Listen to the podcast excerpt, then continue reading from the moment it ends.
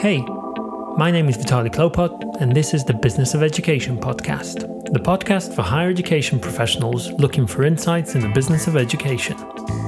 Each episode, I will be attempting to bridge the gap between business, marketing, education technology, and social impact through conversations with guests and friends. This week, I am talking to Matt Riddle, a principal at Curio.co.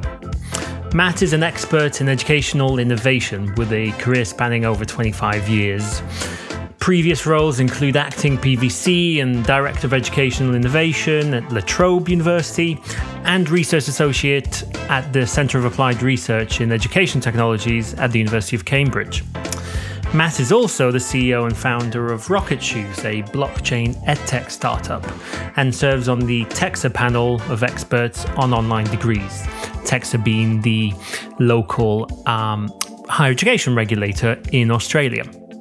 We had an absolutely fascinating discussion, if I'm honest, one of my favorites so far. We talked about digital learning, the variety of online learning solutions, but more importantly, the role of the modern academic and whether the nature of a faculty member's job is changing with the acceleration to digital delivery, the gig economy, and other macro trends. Enjoy. All right. Uh, Matt, welcome to the show. Good to have you here. How are you? Thank you, Vitaly. Great to be here. I'm excited to talk to you. We we um, had a bit of an offline conversation, and we spoke about some of the things that that you um, do at Curio, some of the things that we are um, eagerly wanting to talk about today. So I'm, I'm really excited to dive in. Um, I thought we would start by just letting you introduce yourself and, and how you got to where you are at Curio and your career as a whole, and then we'll take it from there if that's okay. Yeah, of course. Um, my career started out at the University of Melbourne, uh, where I spent quite a long time. It's probably 13 or 14 years at the University of Melbourne in a variety of roles. I've always skirted around the the connection between education and innovation, and I've occupied roles that have been academic in nature and also technical in nature. I, I think I started out as a a multimedia programmer when multimedia was the big thing, uh, which dates me a little bit, I suppose. Um, and then um, after that period at the University of Melbourne, I got an opportunity to, to come to the UK and I worked at uh, the University of Cambridge at the Centre for Applied Research in Educational Technologies, which I believe is no longer there, but was really interesting place to work. And I, I worked on a couple of projects um, there as a research associate. Then um, moved back home to Melbourne to work at La Trobe University, um, finishing up um, a couple of years ago now. Um, and when I finished, I was uh, director of educational innovation um, and was acting pro vice chancellor teaching and learning. Um, so I sort of went through a series of of leadership roles um, through through that post at at uh, at um, particularly involving myself around online education towards the end of my tenure there.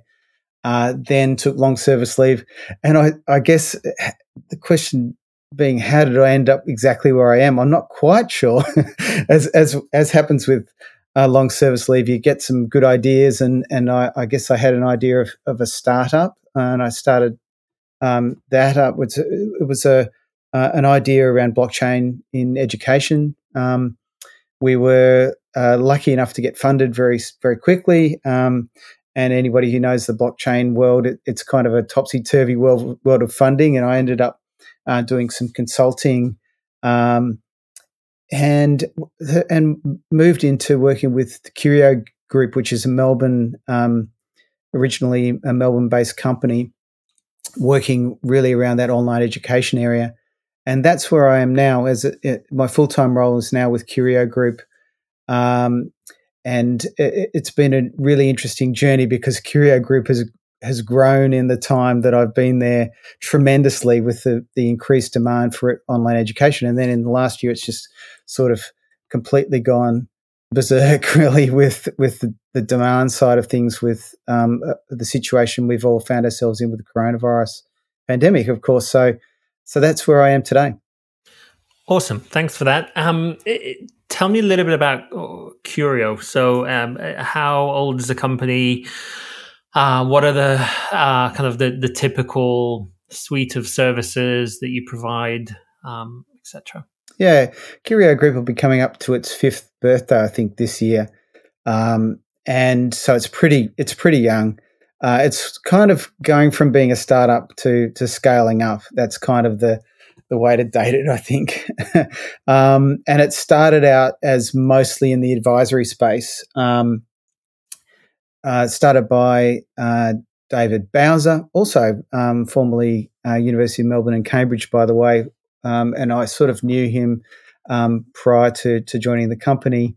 Um, and uh, David had worked in in various uh, strategic and advisory roles um, I think the the company kind of took that that place of of being um, pretty forward thinking company focusing on online online learning, um, but but really offering advice in a range of areas, um, including market strategy and and um, st- you know sort of uh, strategic advice in the sort of higher education space, and then grew into various areas of need that were identified through those um, those advisory projects. So it's now kind of a portfolio company with a number of different focuses.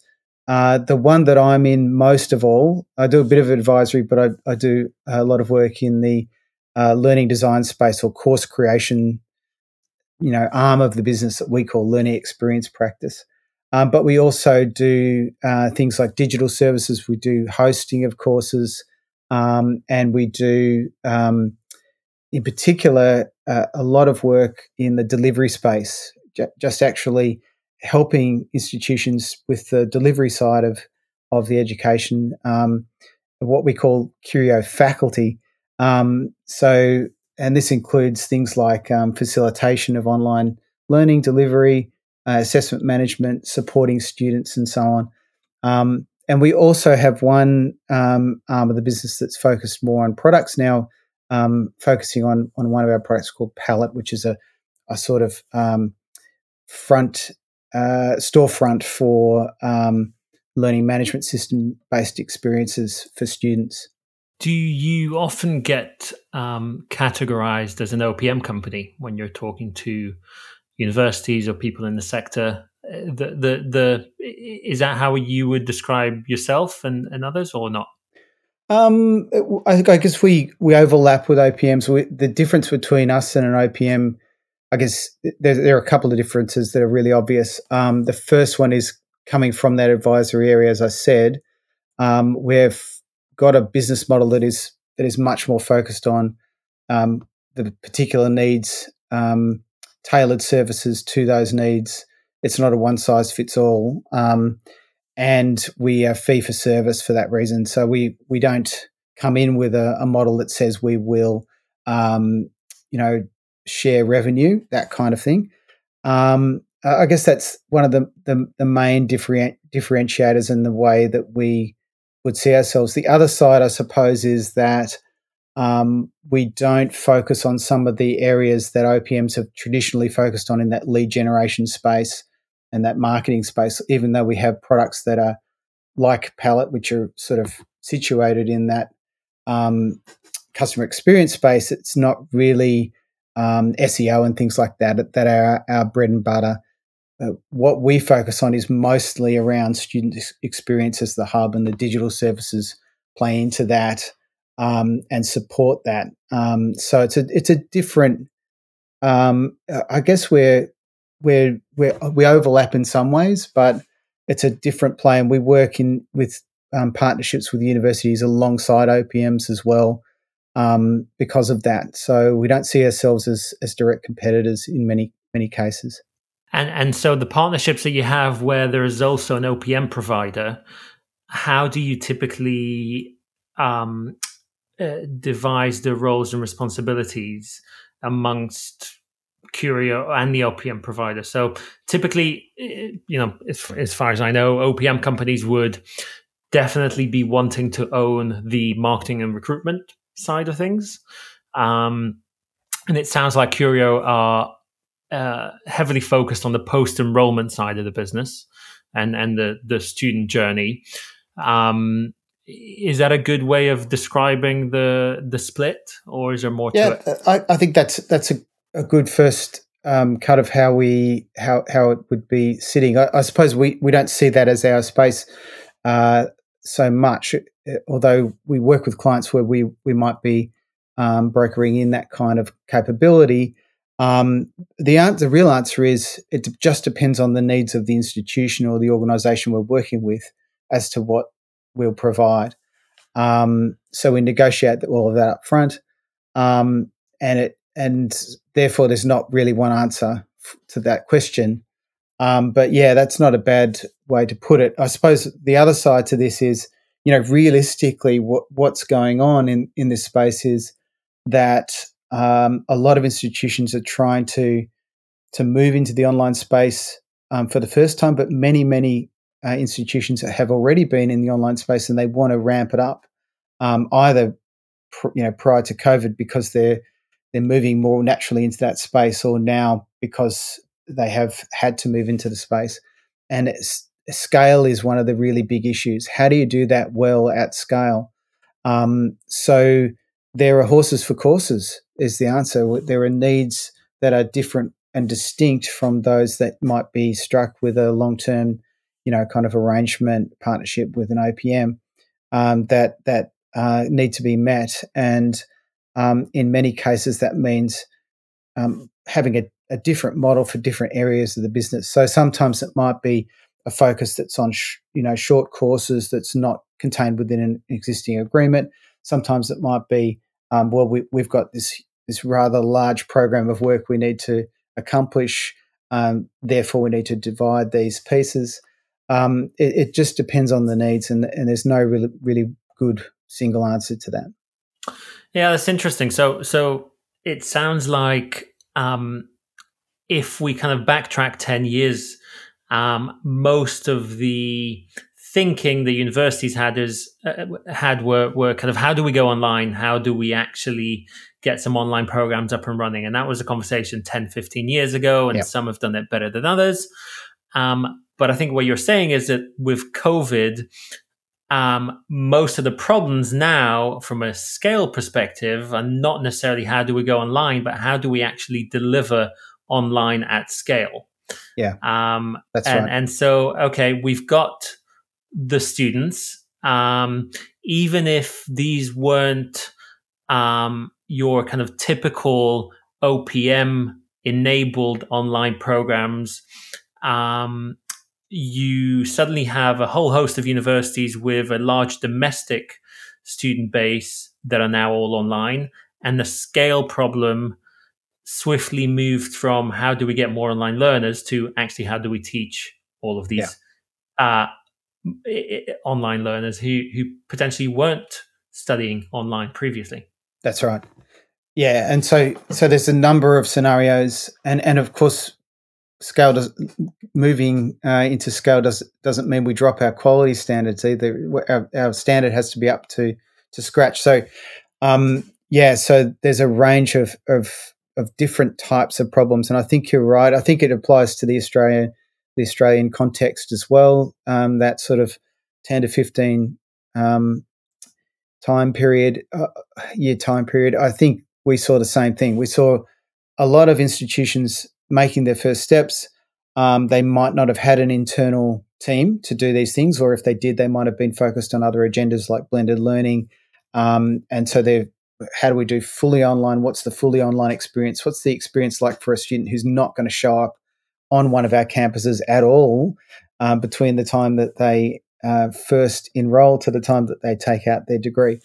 Um, now, you know, we've moved past that time point, but we have, you know, we, we have a need to continue um, teaching uh, and we need all of our team to be teaching online, but we just don't have any extra people to be able to do um, this design and development piece and this delivery piece that needs to change into to something quite um, quite different. So those are the sorts of problems that we're seeing today, uh, as well as you know the existing, which is sometimes there'll be there'll be those institutions who are saying for the first time we are we are going to do these fully online programs and we want to make them focused on areas of, of market need those kinds of things. Interesting. Um, I, I have seen lots of businesses who due to covid i think have pivoted the narrative and the strategy slightly to encompass instructional design and content creation and digitization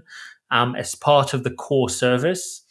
Um, in order to get some of that wider business and sell some of the wider propositions. So there are um, learning management system companies, um, yeah. some new startups in the UK, for example, that have recently um, essentially moved away from the old narrative of here's a new uh, learning experience uh, management system that's mobile first. You know, here's a bit of tech. You know, this is the cost per student from a licensing fee perspective to actually saying you can only use the system if you also buy into our way of creating courses.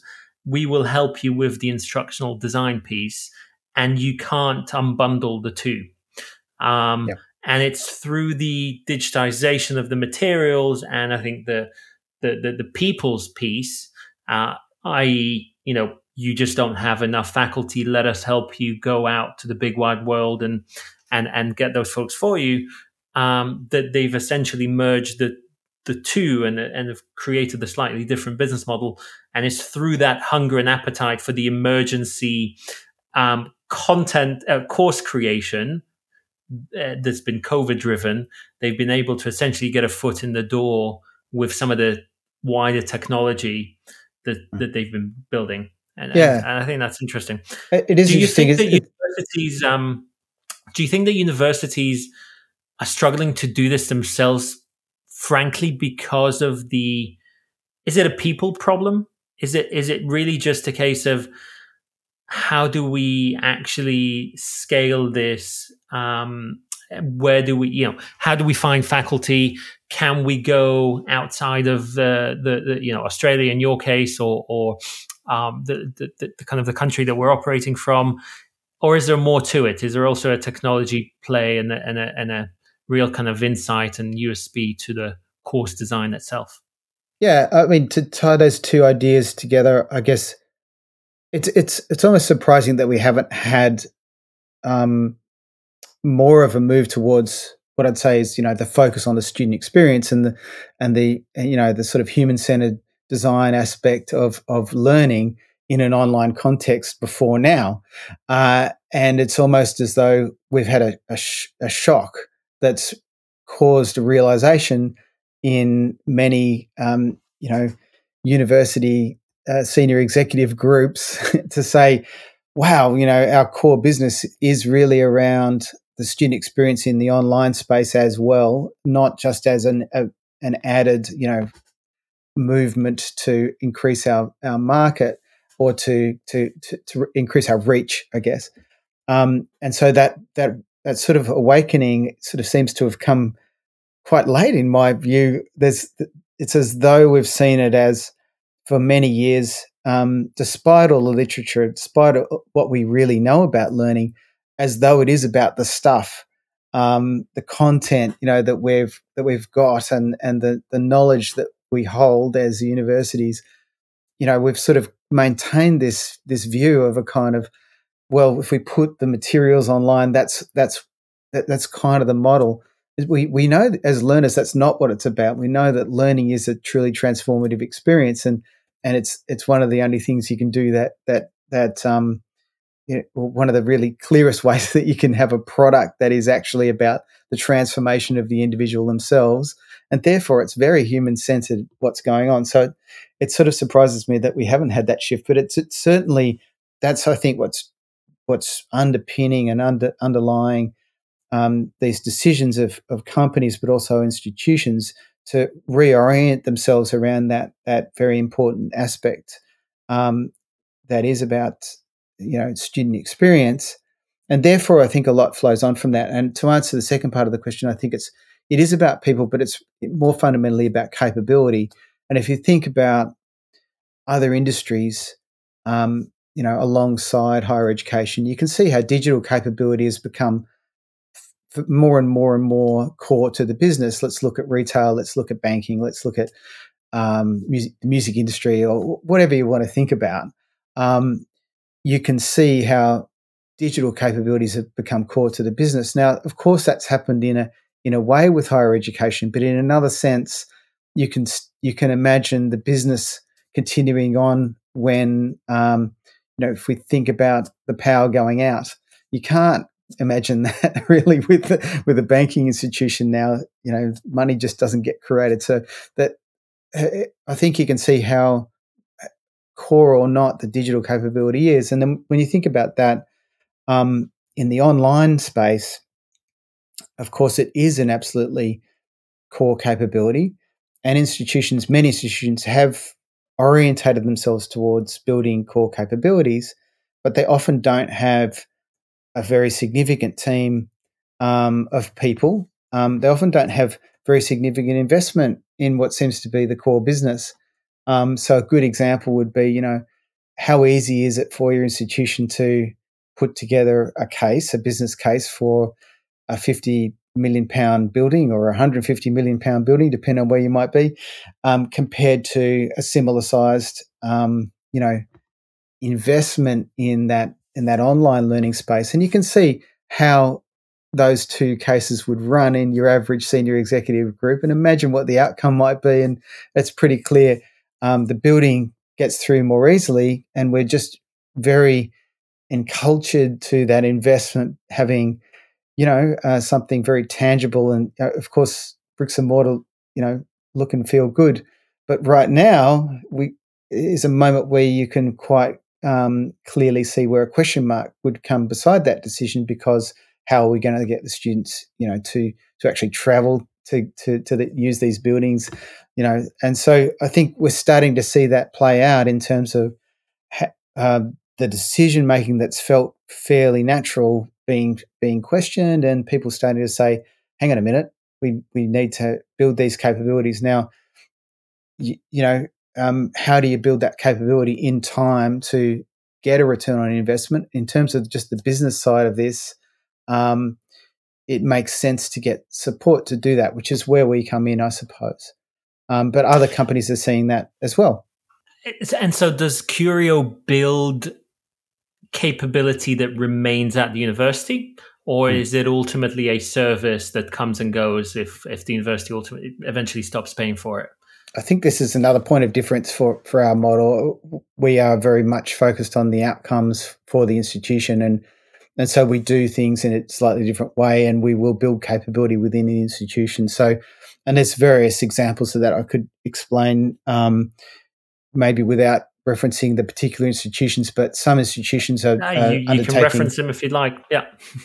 well, I don't know how how will will translate for your audience, but um, you know, one of the one of our biggest partners is RMIT um, in in Melbourne, well, um, Melbourne Institute of Technology uh, University, um, and they're they're a really big institution. I think they've got in excess of eighty to ninety thousand students or something like that. So um, they're you know, at the forefront, I would say, in terms of digital learning and, and their strategy and, and things like that. So they're really looking at with in the Australian context coming out of you know the feeling here is really um, I'm almost apologetically I guess bringing this topic up, but but but the the pandemic is is in a way in in in good control here. So people are starting to think about well how how do we come out of this and retain a lot of the lessons that we learn about online learning and bring those into what is more of a hybrid space and and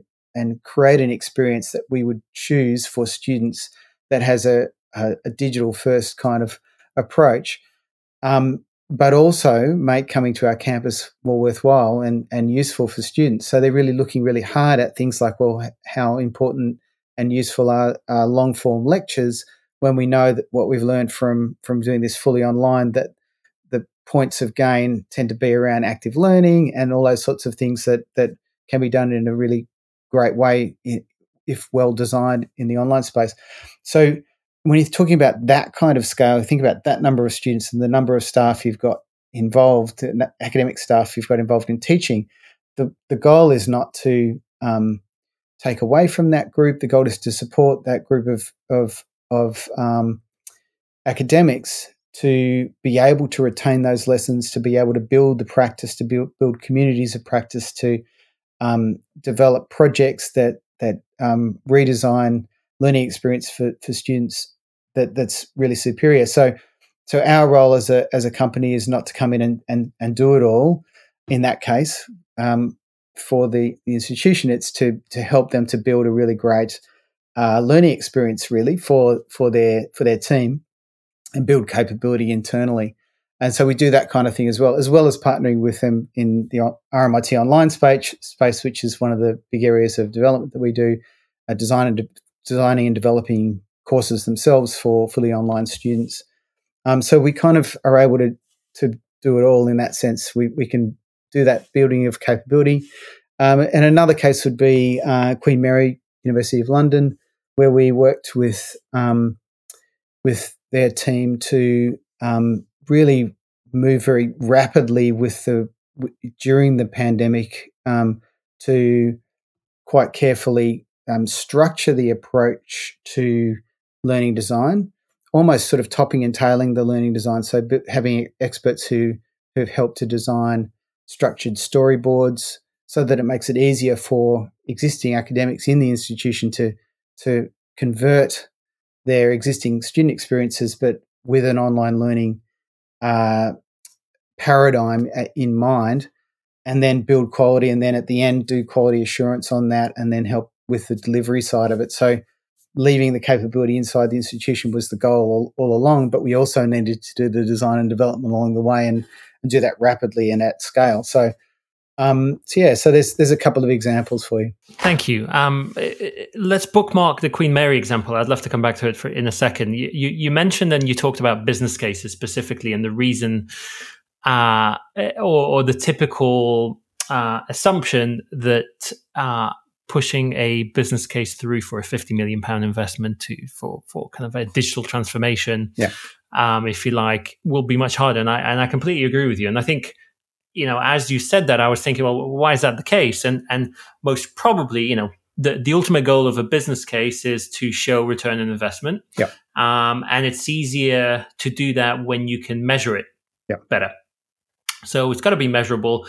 Obviously, with the bricks and mortar building, you've either got the building or you don't. It's extremely easy to measure in the grand scheme of things. It's much harder to measure a successful digital transformation for kind of the post enrollment student journey when it comes to the learning experience, the engagement, the efficacy, the the uh, comprehension, um, et cetera, et cetera.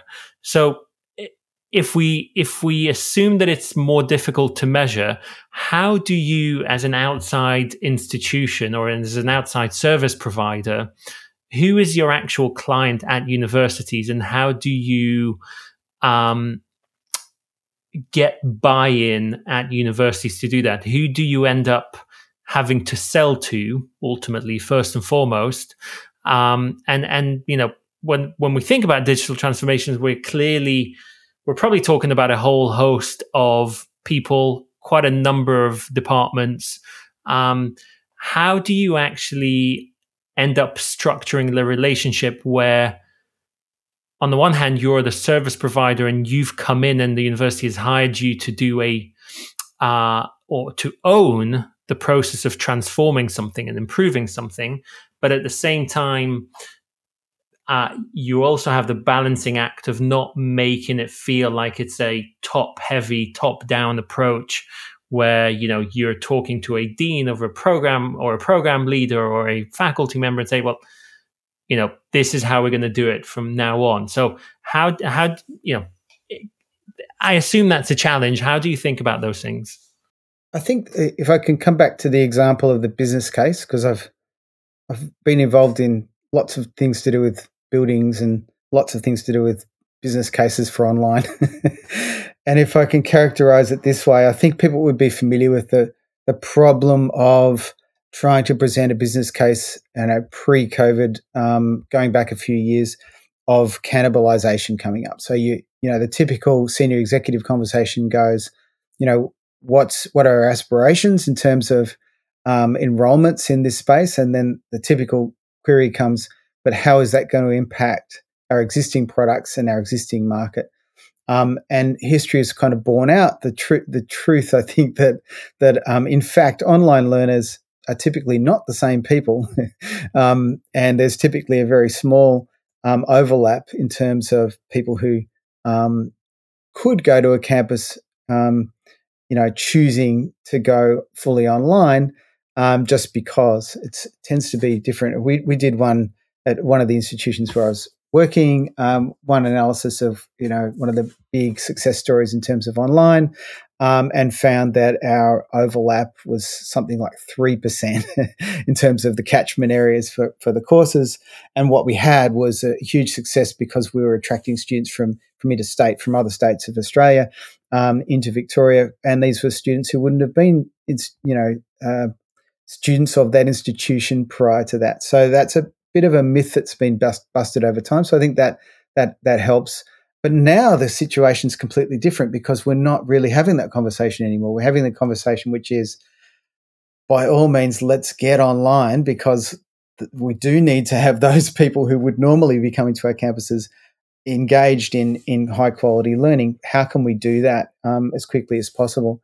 Who do we speak to, and how do we speak to them? It's almost always um, ultimately, you know, decision makers in the institution.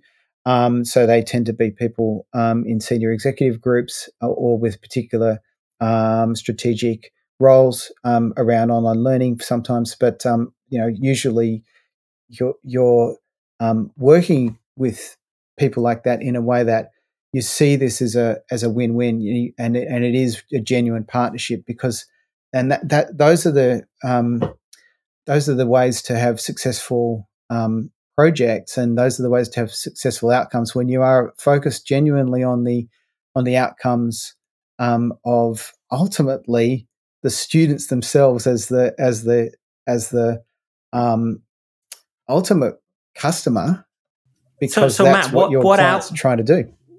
What outcomes do you focus on, and what outcomes work best in business cases? Because pre-COVID, as you mentioned, business cases for Im- the improvement of online learning were hard to get to push through. And the reasons that business cases are businessy in nature, they're commercial in nature. Yep. And it's hard to justify or connect the dots between the post enrollment experience. Yeah. You know, you're it's something that happens or starts um, beyond you know the other side of the wall if you like. So there's this whole pre-enrollment you know big commercial and marketing and, and, and sales driven um, admissions uh, driven conversation. The student is finally excited to start.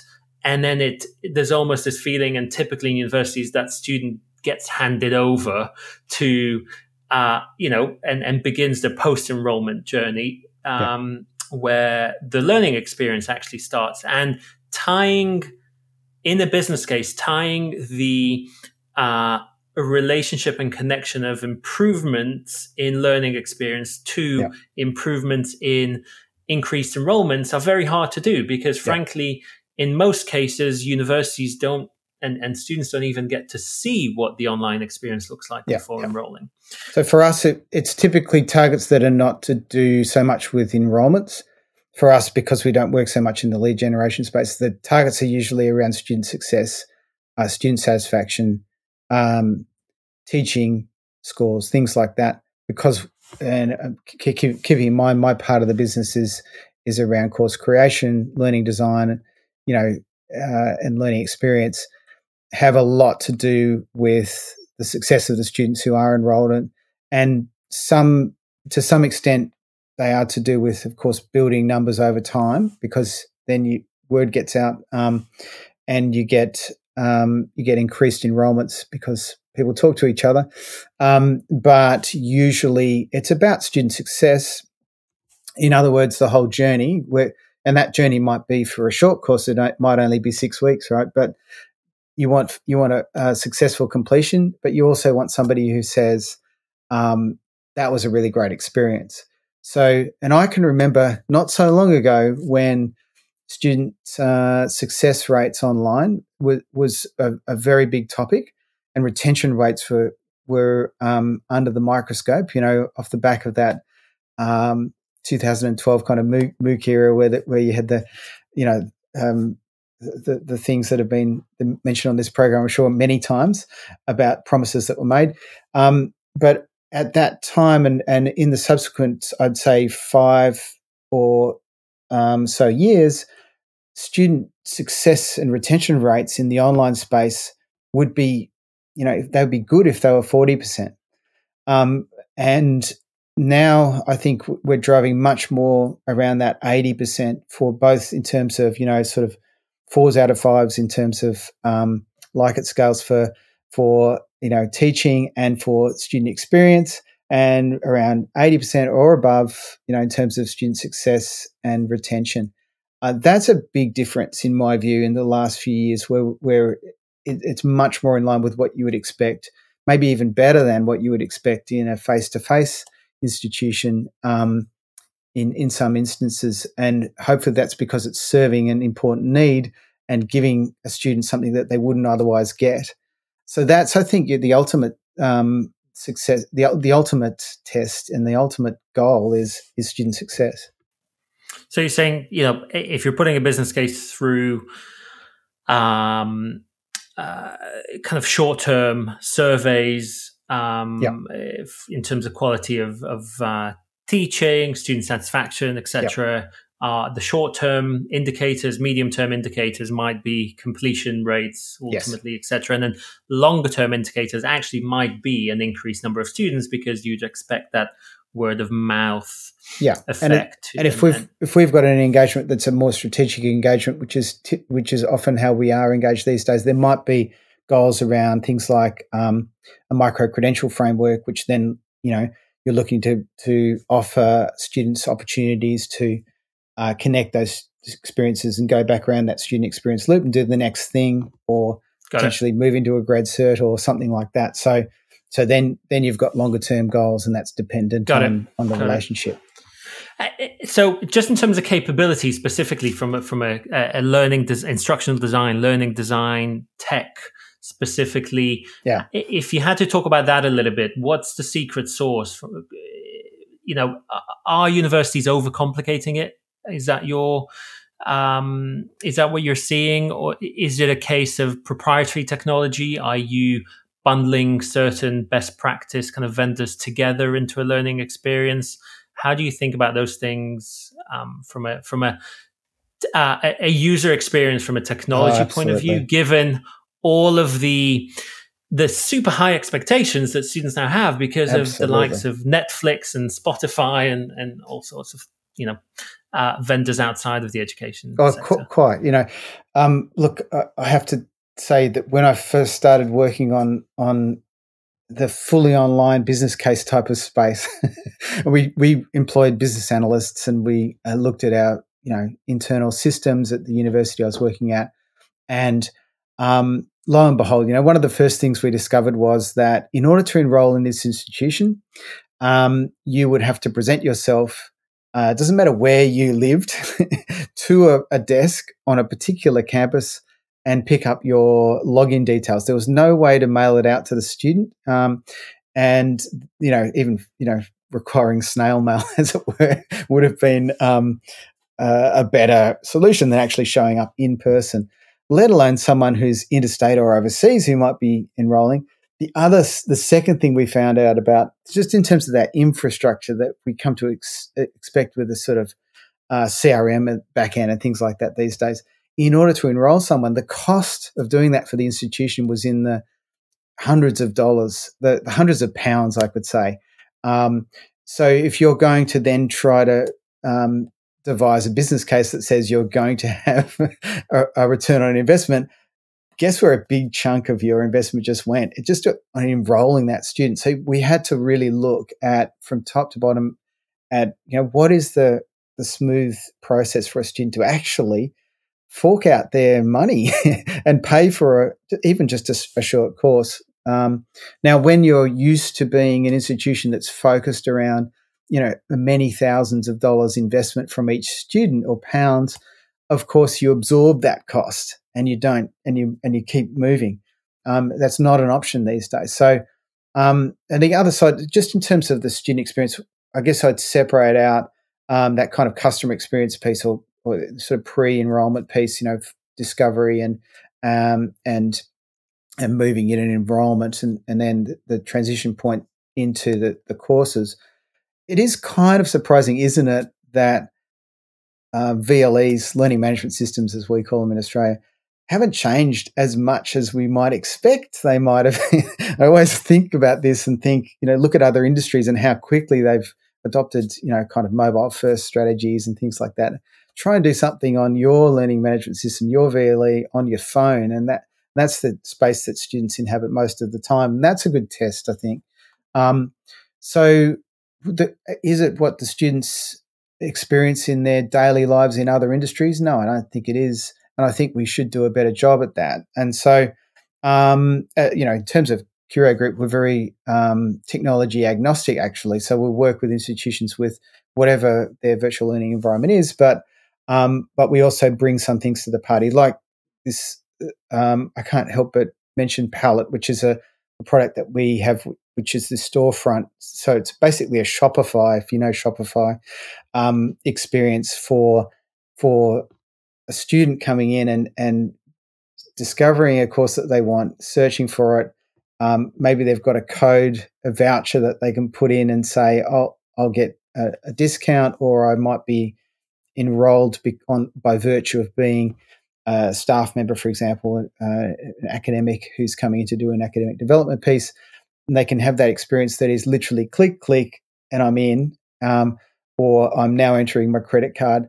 Believe me, that that that was something that we dreamt of a few years ago in terms of being able to um, have a customer experience that matches something that you would expect, say on Amazon, you know, or um, wherever your favorite online um, store is in the in the higher education space, and that's the kind of thing that I think we need to really focus on. How do we smooth out all those wrinkles for for a, a learner to get in and do what they want to do and have the experience that they expect. I guess the other side, in terms of the, the virtual learning environment and what happens in that, um, it really depends on the uh, on the, the institution's own set of tools, that um, ecosystem that they have adopted, and in some cases, um, for example, in the short course area, you may want to use tools that are much more focused around uh, students, you know, the the work environment or the industry environment that, they, they're moving into, rather than depending on internally supported ecosystems. So we'll design around around that, and and I, I think that's a good good example of how these days you you wouldn't you don't try and necessarily make everything about the the content um, that's inside an environment. You actually are thinking about this whole experience. Well, how would they apply this knowledge? where would they do that in in real life and how can we actually make that bring that into the, the student experience that they're going to be experiencing in this institutional uh, context yeah get them and, to do and that. the challenge is to the challenge is to productize that in the box where they feel that it's a single experience from start to finish so it sounds like palette is more a tool for improved discovery and onboarding yeah. so entering courses yeah um, which is fantastic much needed um, from a learning experience point of view, I remember kind of again five, ten years ago, yeah. people were judging universities' um, quality of online delivery simply based on the learning management system that they had, which is absolutely ridiculous. Because you know, if you know anything about online learning, any of the VLEs or the LMSs are frankly just blank pieces of paper, and it's about how and what you you build and how you know how you you you curate and create content um, yeah. on those courses. So exactly. there's some fantastic Moodle experiences, even though you know you might have the average person telling you that Moodle's quite outdated, and there's yeah. some terrible Canvas or Blackboard courses yes. that um, uh, you know, have clearly been designed by somebody who has no instructional design experience, um, and so they're trying to put lipstick on the pig, essentially. Yeah. Um, and and so you know, th- I think institutions and, and schools and faculties within universities really stand out by the quality of the materials that ultimately have the biggest impact on on the learning experience as a whole. Oh, um, quite. I couldn't so, agree more. Uh, yeah. Uh, what are some kind of you know best case uh, scenarios or practices that you see from a from a course design content digitization content digitization perspective? Um, it, again, assuming and as you said, Curio being quite agnostic, which I think is is hmm. definitely mm. the best way forward from a business perspective. Mm. I think I would say that the best cases, uh, uh, keeping in mind we do a lot eh, across the postgraduate space um, as well as the undergraduate space, but there's an awful lot more courseware really in the in the postgraduate space.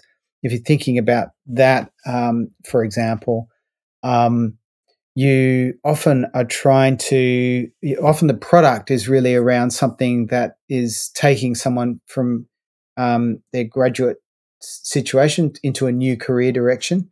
So you're trying to give them a feel for what it is like to be uh, a practitioner in that space. So often the best cases are, are not where you're very um, focused on what I'd say is a kind of traditional um, theory um, focus to the course. You're actually focusing more on practice. And um, I'll give an example of um, one that we did recently was around service design in practice. So you you know think about this area of service design, and the learning design response was really quite brilliant. I think it was around virtual internships. So the, the students are actually um, it's as though they're an intern in a company. They're they're given a scenario. They they give the, the the company has a name. They have um, emails from uh, a manager welcoming them as a, an intern, and this is what they're going to be working on.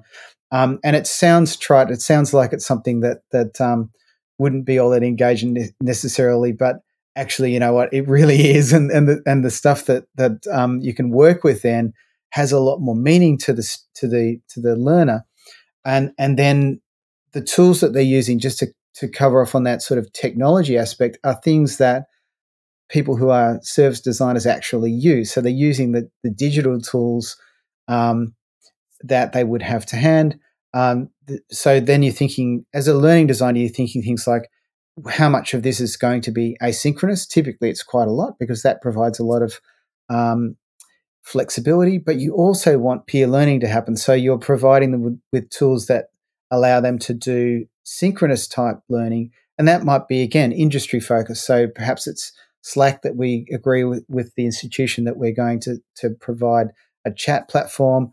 We make it like a work environment.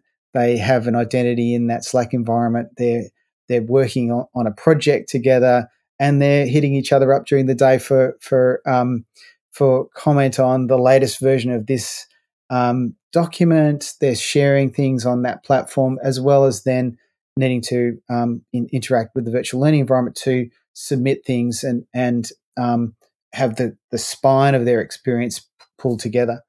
Um, I think the other side to this is, you know, what you can do in a in a in a virtual learning environment is provide consistency of, of experience. So there's navigational consistency, there's style uh, consistency.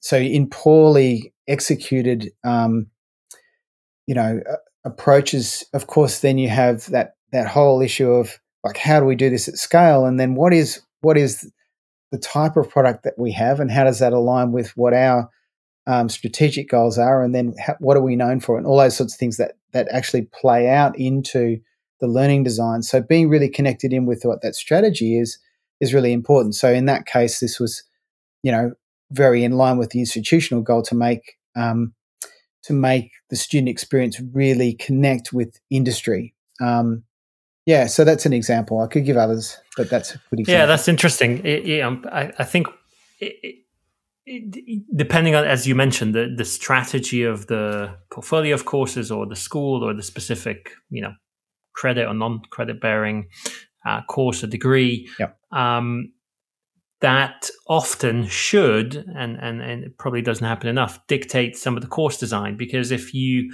have a subject area that actually is needing quite a lot of um, upkeep when it comes to curriculum So it could be a subject area that changes quite often, that, that needs a lot of revision.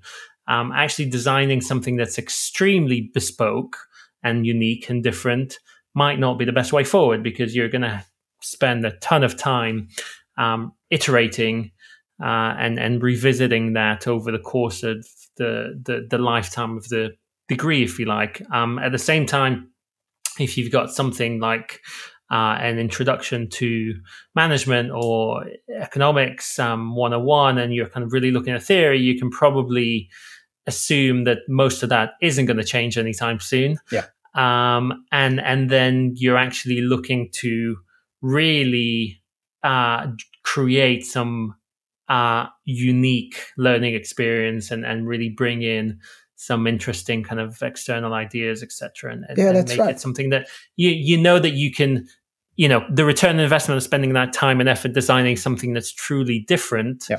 will stand the test of time because you're not really looking to come back and revise that course anytime soon because you're not expecting changes. That's yeah, why would I choose to come to your institution is the question you should be asking yourself, I suppose. What makes it stand out? So, for example, you know, keeping on that theme of you know industry connection, you know, who are you co- co-designing your courses with? Who are your partners in industry who are informing that design? So often we will have, you know, right from the early stages of what we call blueprinting a course, there'll be a product piece, which is, a, you know, might be informed by a, product team, or we might have had some involvement in, which says, you know, these are the product attributes, these are the things that we're trying to hit. These, this is the um, market for this course. These are the various personas of the people who we think will be attracted to the course. And these are the types of things that, that we expect them to be doing. But when we do the blueprint, we'll, we'll actually be working with people who are leaders in that industry. They might be executives at Salesforce, for example. Uh, they might be, you know, um, other companies that that students would have heard of that are in their industry and are industry players um, and leaders. So that that really helps. Obviously, it helps with the marketing piece, but it also helps with grounding the design in the reality of the practice, um, and and puts the student. Um, and I don't want to sound like a marketing piece for it, but I really do, do think it prepares the student um, for the kind of place that they might be going into, and therefore gives them an opportunity to say, uh, first, firstly, build confidence that that that um, the practice is what it should be, but also gain an insight into to what the work is like and whether it's right for them, um, those kinds of things. So, yeah, I think that's a really um, important aspect of how these are, these are designed. Not, they, you can't really design it in a vacuum. And as a, in terms of learning designers, the people who who typically do the the hard work of putting the experience together, they're actually almost like mediating between academic voices and industry voices, and then the student um, voices in terms of feedback on these courses to try and build something mm. that that really bridges those um, those worlds. So, so we spoke about capabilities uh, in, in, quite detail. Um, let's talk about people for a little bit. Um, yeah. Faculty are obviously at the heart of, of universities um, and, and the kind of the uh, the core um, of everything that's going on and, and what universities stand for. If we assume that we've now built out these capabilities, um, it seems to me that we might have a problem where we kind of give a lorry driver's keys to a Ferrari and say, kind of off you go, right? Um, yeah. uh, is there a, is there a problem or, or a potential bottleneck in some of the uh, uh, skills that uh, kind of a traditional faculty member would have. Um, and, and is there a gap there? Is there a gap around the expectations of a modern day um, faculty member, a tutor, yeah. or facilitator? Um, if you suddenly go out and build all of those sexy things, you know, I don't know how many faculty members at universities have heard of Slack. Yeah.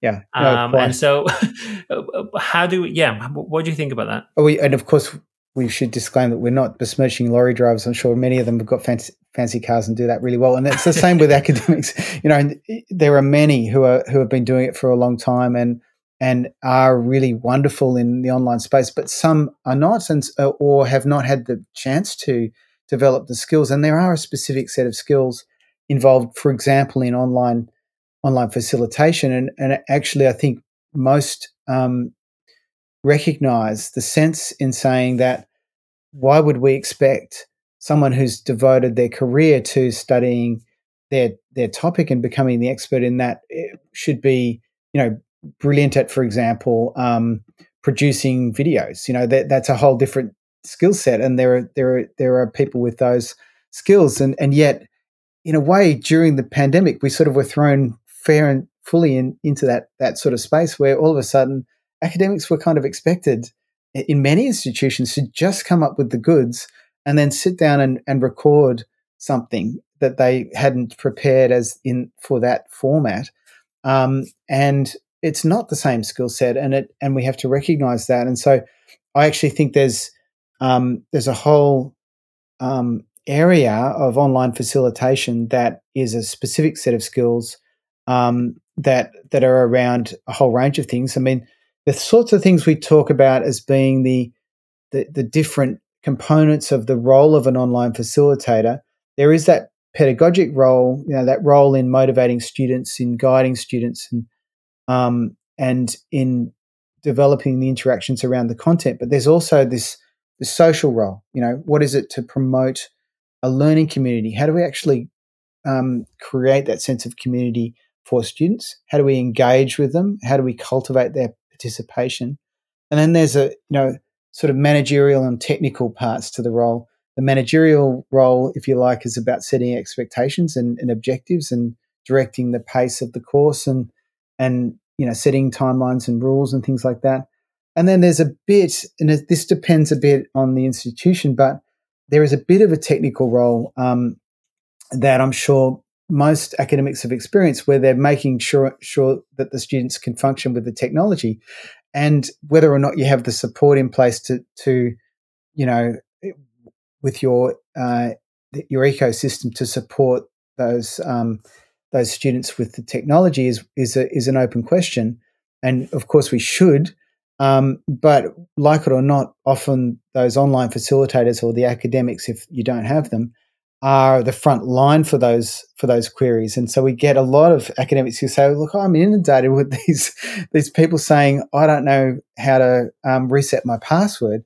So unless you have a way to to to direct traffic in that regard, um, you're at a loss. So there's there's a it's a multitude of rules. Is it realistic to expect the vast majority of academics at the universities, if you take the whole sector, you know, be it in Australia or in the UK, yeah how many like eh, uh, are we uh, is our expectation realistic? Or do you see a new type of kind of 21st century modern quote unquote modern academic that's a bit more attuned to technology i guess and instructional design and talking to a camera as opposed to talking to uh, a real audience? It, are, are, we are we moving towards a different type of facilitator, yeah. or is there a role for both the old, uh, more kind of uh, theoretical academic as well as the more uh, kind of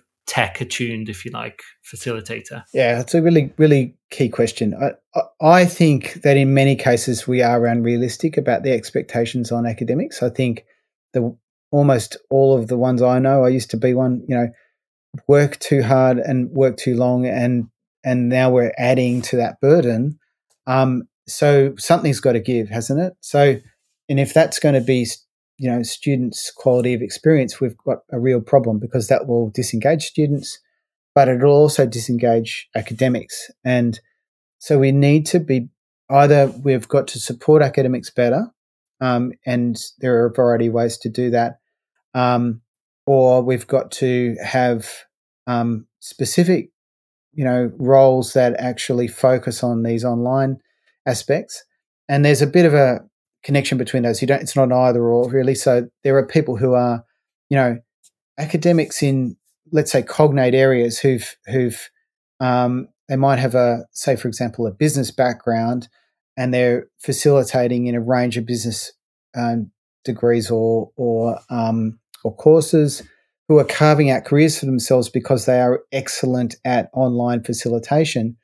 Um, and they have the right qualifications. They're they're qualified um, to the level they need to be, you know, for quality reasons.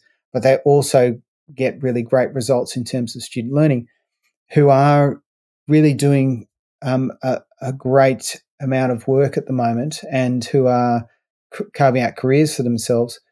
Now, the whole business of what has happened to academia, and um, I'm a child of an academic. I saw, you know, her work through the 1980s. She was a, you know, she chaired a department, and and the the business that a university is, you know, since that time compared to now is is completely different, and the career that one expects going into academia is completely different. And I suppose this is not to um, address that directly; it's just to recognise probably since the the 90s or the early 2000s, there really has been um, spoken about in the literature this third space, this this nexus of academic and technical uh, capabilities, or what we would think of as you know sort of academic versus professional.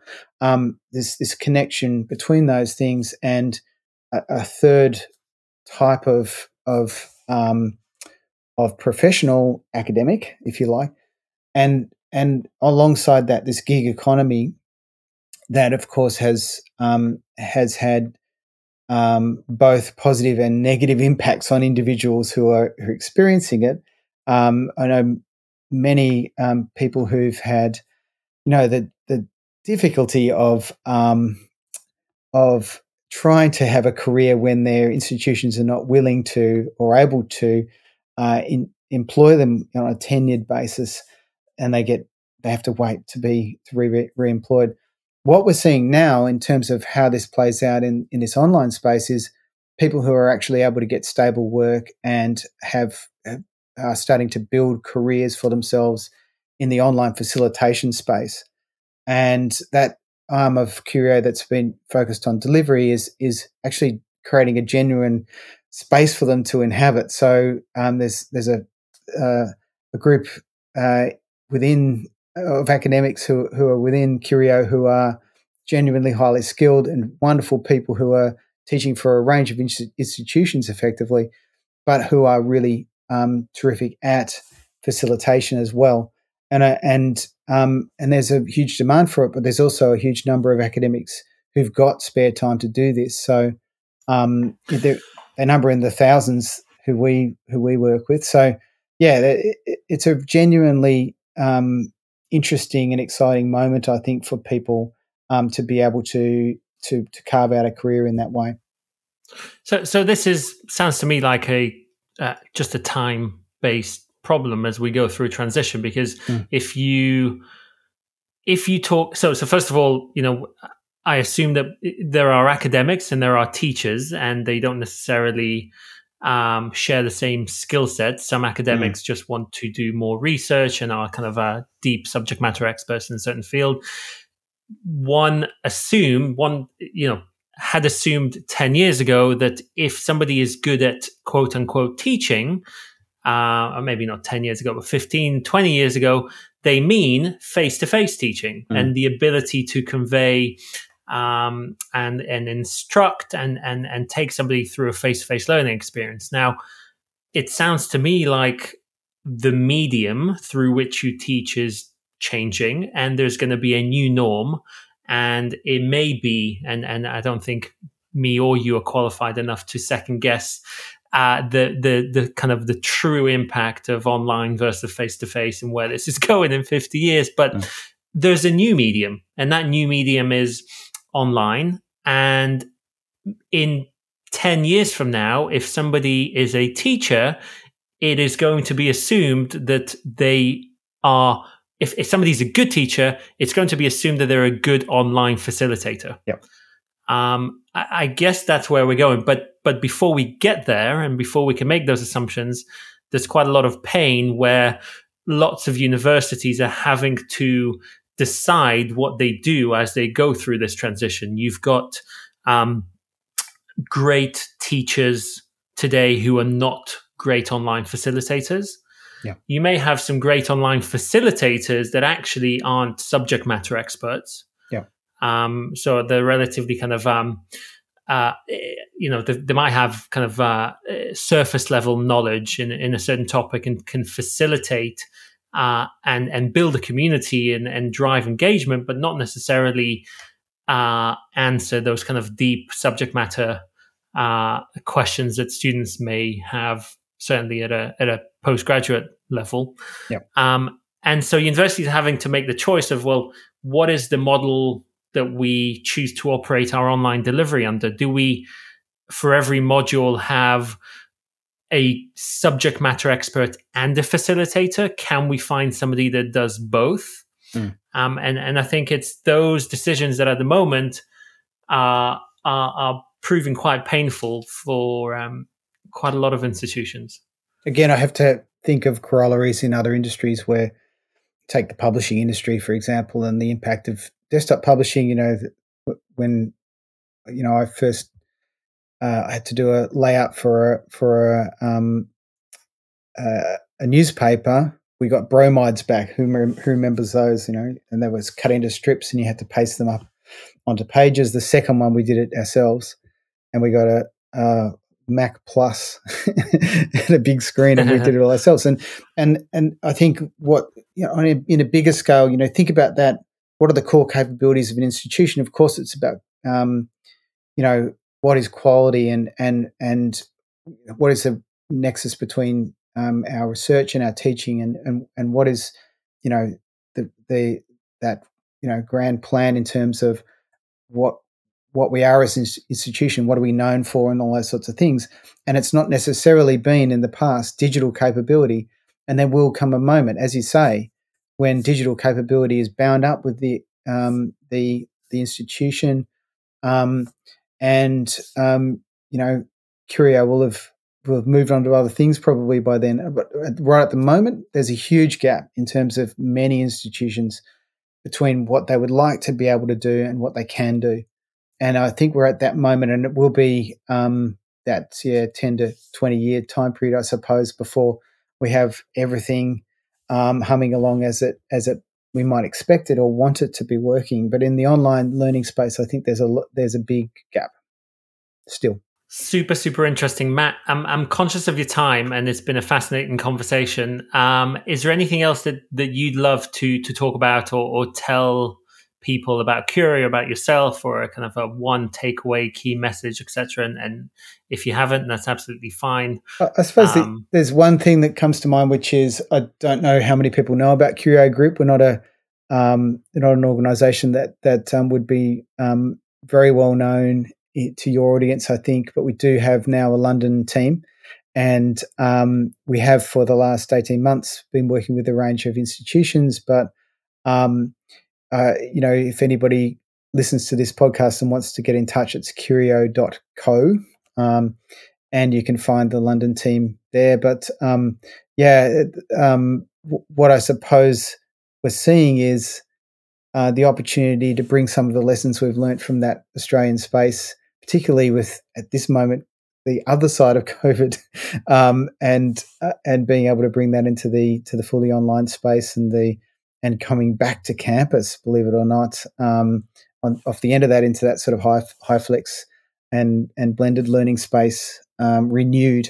So that's something that um, people might want to talk about. So I'd, I'd say uh, to your listeners, um, get in touch with with the team in Curio in London. Awesome, Matt. Thank you so so much for your time. Uh, it's been truly fascinating. I, I wish you the best of luck with Curio. Sounds like you're doing wonderful things um, and and would love to check in you know in a couple of months time and, and see how you guys are getting on.